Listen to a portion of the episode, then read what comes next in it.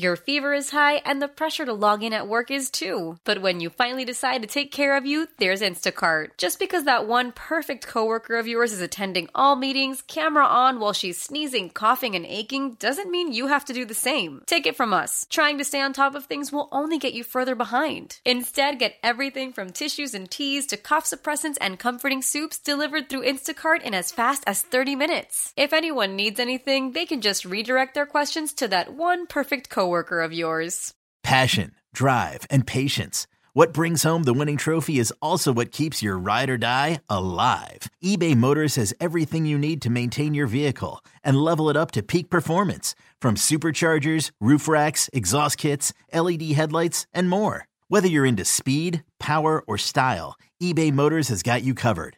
With over 122 million parts for your number one ride or die, you'll always find exactly what you're looking for. And with eBay Guaranteed Fit, your part is guaranteed to fit your ride every time or your money back. Because with eBay Motors, you're burning rubber, not cash. With all the parts you need at the prices you want, it's easy to turn your car into the MVP and bring home that win. Keep your ride or die alive at ebaymotors.com. Eligible items only. Exclusions apply. Presented by T Mobile, the official wireless partner of Audacy Sports. With an awesome network and great savings, there's never been a better time to join T Mobile. Visit your neighborhood store to make the switch today. All right, I'll be in New York for the game on Monday night, but I'm really glad that I'll be back in the DFW area by Tuesday because of the awesome wing deals at Boomer Jacks. Boomer Jacks is the place for wings. Tuesday and Wednesday, wing deals just got even better.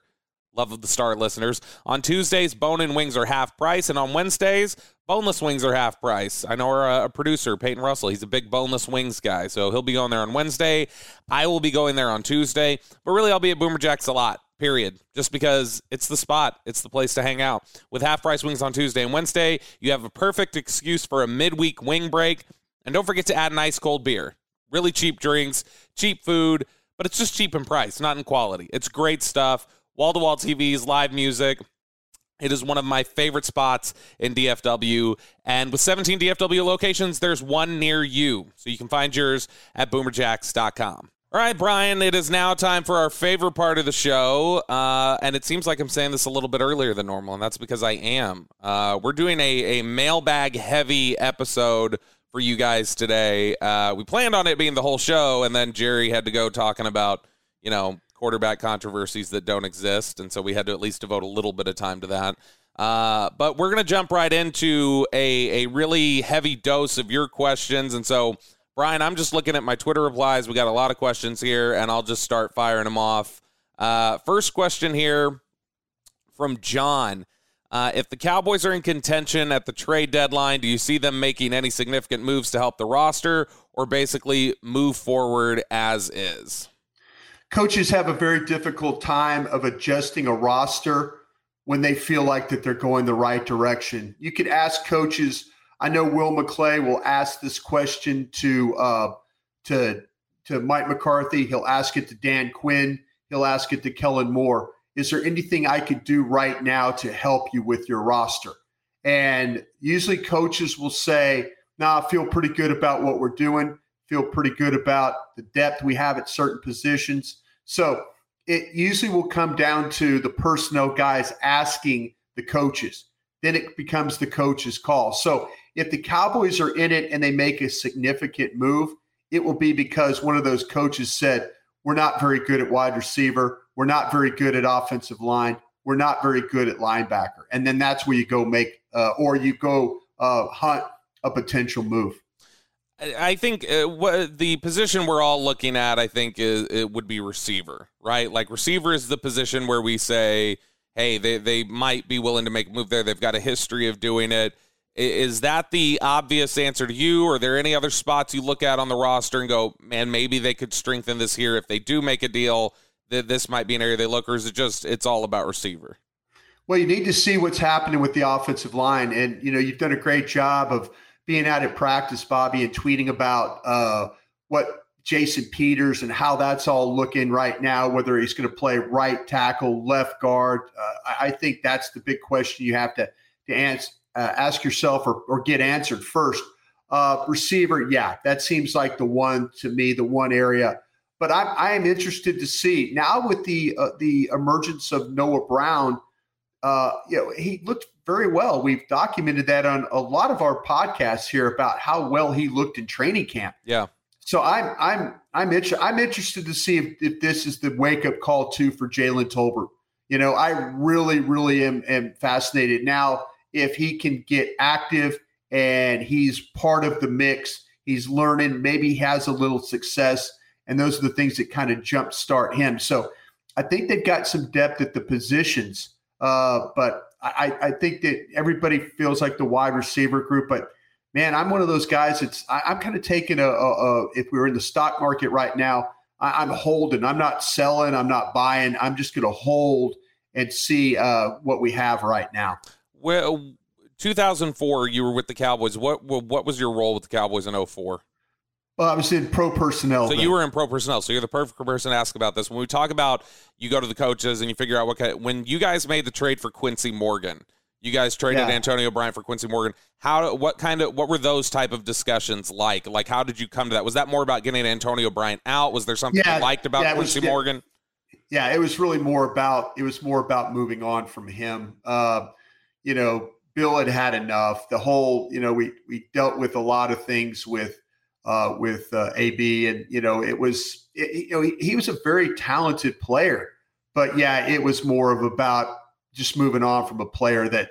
That's when the head coach stepped in, said, "We've got to do something. I can't coach this kid anymore." I, and I, you know, this is just for my own fascination, uh, getting the chance to ask you: Was Quincy Morgan the only deal that was out there for you guys, or did you look at other avenues? Were you talking to other teams and looking at other receivers? I think it was more about what the coaches were thinking about there. I think it was more about familiarity and you know the guys they knew. Um, you know, Quincy was a guy that had, had had a you know had had an okay career and stuff like that. You know, was thought he was a stable guy. Uh, that that's really what that was all about. It wasn't more about hey, we just got a better player. I personally don't think we got a better player. Yeah. I don't. I think we just we moved on from a guy that was giving the head coach trouble and when the head coach was complaining, then that got everybody's attention. Next question here from Daniel Henshaw. Has the front office been, and, and I need to contextualize this, this was before Thursday night football. Has the F front office been proven right with the slow start that Collins and Cooper have gotten off to? Yeah. I, I, don't think they've been proven right about the Cooper thing right now. No. Uh, again, I kind of wonder if like you what you guys ran into with Antonio Bryant, different type of player, different type of of consternation but I think it sounds like the Cowboys got to the same spot you guys got with Antonio Bryant with Amari Cooper. Yeah. Um, but the La'el Collins thing, yeah, I think early on they they've been shown that you know they may have been ahead of his decline. Yeah, and uh, you know when you look at and you know everybody, you know loves you know the, the you know La'el Collins. Mm-hmm. I mean mm-hmm. Collins is a a wonderful human being to be around, and I mean that in a way. You know, every time I've ever had experience with him you know he's been super super nice. And yeah. you know maybe it's maybe it's our lsu background with each other and that kind of thing you know and i didn't go and, to lsu he was very nice to me so. Yeah well he was yeah he was super super nice to me and and you know i really appreciated that. And, and you know players treat people different ways and that's that's the unfortunate thing. But i think the thing with La'el Collins is they figured out a couple of things. Number one he's broken down. He really really is. And by being broken down now, you know, he can't work out like he once did. He got in really good shape last year, but there were still things bothering him with the hip. People were asking me, why don't you just move him? You know, since Steele is playing well, why don't you move Collins to the guard and all that? They'll tell you over there he couldn't bend because of the hip. We're starting to see that a lot more now with La'el Collins. He didn't have any training camp. He's dealing with back tightness again. There's a lot of things going on. Even him getting in shape wasn't good enough. So the Cowboys, in my opinion, now they made it a little personal. Don't get me wrong there, sure. but they were ahead of the curve on him breaking down and uh, moving on from that. The Amari Cooper one, I think, Bobby, that was really personal. That was personal. That was about, you know, in my opinion, my opinion only, about vaccinations, about availability when it came to practicing. Uh, the you know, if he doesn't practice, you put him in the game. Yes, he plays, but you have the confidence to call the play uh, when it's Dak Prescott throwing to Amari Cooper and he hasn't practiced to play. Yeah. You know, that, uh, Amari Cooper is a pro. There's no question about that. But where coaches, again, they look at it and say, hey, you know, he doesn't practice. I can't have any confidence in putting him out there if he doesn't practice the plays I'm calling. They made it personal, though. The vaccination status, the missing of the Kansas City and uh, Raiders game was personal. And I think that, you know, and they look at it also, too. They talk about the money that they didn't think he was worth it.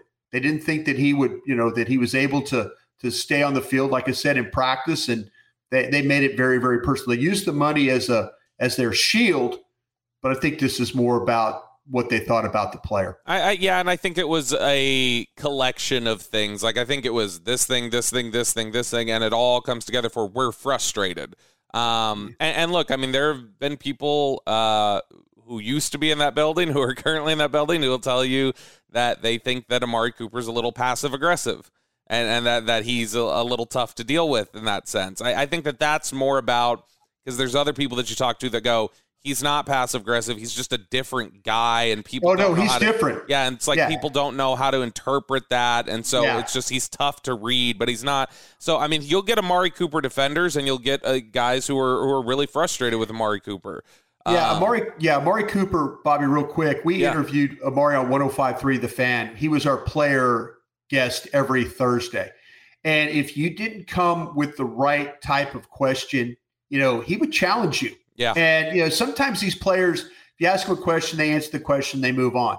Amari Cooper was a very deep thinker about things. When you asked him a question, he would be that, oh, no, that's not right at all. You know, you need to think about it this way. And so yeah. I, it, it's a challenge to get to know somebody uh, like Amari Cooper. But I felt like that the year that we got to visit with him, that there were times where, you know, it, it, like I say, it was tough but there were other times where you got a lot of really, really good information from him. The national sales event is on at your Toyota dealer, making now the perfect time to get a great deal on a dependable new car. Like a legendary Camry, built for performance and available with all wheel drive, you can count on your new Camry to get anywhere you need to go. And with available features like heated seats and a multimedia touchscreen, you can stay connected in comfort and style. Or check out an affordable and reliable Corolla with a trim for every lifestyle, from the hip and agile sedan to the sporty hatchback. There's a dependable Corolla built just for you. Plus, both Camrys and Corollas are available in hybrid models, so no matter your style, you can drive efficiently and affordably. And right now, your local Toyota dealer has more vehicles in stock and is making delivery on new vehicles almost every day. So visit your local Toyota dealer and check out amazing national sales event deals on Camrys, Corollas, and more when you visit buyatoyota.com. Offers end April 1st. Toyota, let's go places. He's a, and and I really I I'm an Amari Cooper fan not just as a player but as a, a like a person. I liked dealing with him in the locker room. I thought he was very insightful. I thought he he gave us a lot of great information. In fact, at times probably too much information. I remember it, Bryan, you know how KG teams get about injury details. They don't want to let you know specifics of, of what's bothering a guy or what's going on. When he was dealing with a quad bruise, that's the way teams like to call it. Ah, he's dealing with a quad thing, or oh, he's got a quad contusion. That's it. We go to his locker, we just say, hey, so you're dealing with this quad bruise? He's like, yeah, technically. So the way that the trainers explained it to me was you have the four quad muscles there, and then he's like, and then there's a muscle that runs underneath. So I've bruised the muscle that's running underneath. And I mean, giving us all these deep details that I'm sure the training staff hated finding out that Amari was divulging that much to us, but. He was he was a straight shooter. He didn't censor very himself. straight, very straight. He never censored himself, and that's uh, that's one of the things I like. And it's uh, yeah, it's a little frustrating watching him play as well as he does while the uh, receiving corps still trying to figure it out over here. Um, just your opinion right now. We, we still think Amari Cooper's a better receiver than CeeDee Lamb? I do. Yeah, I think that there's things I, I I'm not trying to ride the fence on there. When you start to talk about route running and finish and all that, Amari Cooper is better. Yes. Now, the thing with CeeDee Lamb, and I, I believe this with all my heart, we saw CeeDee Lamb the other day catch a ball that was thrown in front of him and and what he can, what he's capable of doing. Sure. You know, if you put the ball on target, and not every pass could be on target, you know, but you'd like to believe that scouts are always told this, and I've said it before. I'm sure people are sick of me. You see it one time, you could probably see it again. Yep. Put the put the ball where this kid can catch it. Put it out front. Put it up in his eyes. You know, you know, give him an opportunity to catch it and run. He's very capable. I think that I think that Amari Cooper has a bigger catch radius, but when you talk about run after catch, I think CeeDee Lamb is is really really good as it compared to Amari Cooper. Next question here uh, from Brandon Laurie. Is this the game we finally see KaVontae Turpin be used in the offense? Seems like he could give the team uh, the juice they are looking for right now. I, I, without looking at the snap counts, I believe we did see him out there more on offense this last game um, that than the first game. But you know, I think he's always going to be uh, Lucky Whitehead essentially yep. for them. That that he'll yep. be he'll be return man, and then he'll get some you know gadget packages eight to ten times a game. Yeah, you know that one of the in, in, the in week one against Tampa, they ran an option with him as the trail back. You know, and you know Dak took it and ran up inside for you know eight yards or something like that, got a first down. I think they're going to see things like that for him. I you know it's how much can you use him? I think you can maybe use him on some third down stuff if you want to. But me personally, if he's going to take snaps away from a guy like Pollard, I, am not interested in doing that. Sure. I think Pollard is. I think Pollard catches the ball better. I think Pollard. You know, when you talk about run after catch, they're both probably pretty similar with their elusiveness and their the wiggle and all those things you you like to talk about. But I, I just think there's more things you can do with Pollard than you can with Turpin. But as long as Turpin keeps bringing the ball back the way he did, two big returns in that game the other night or uh, uh, last week, excuse me, uh, that that really helped the team get in position to get points. That's what he needs to do for this team first and foremost.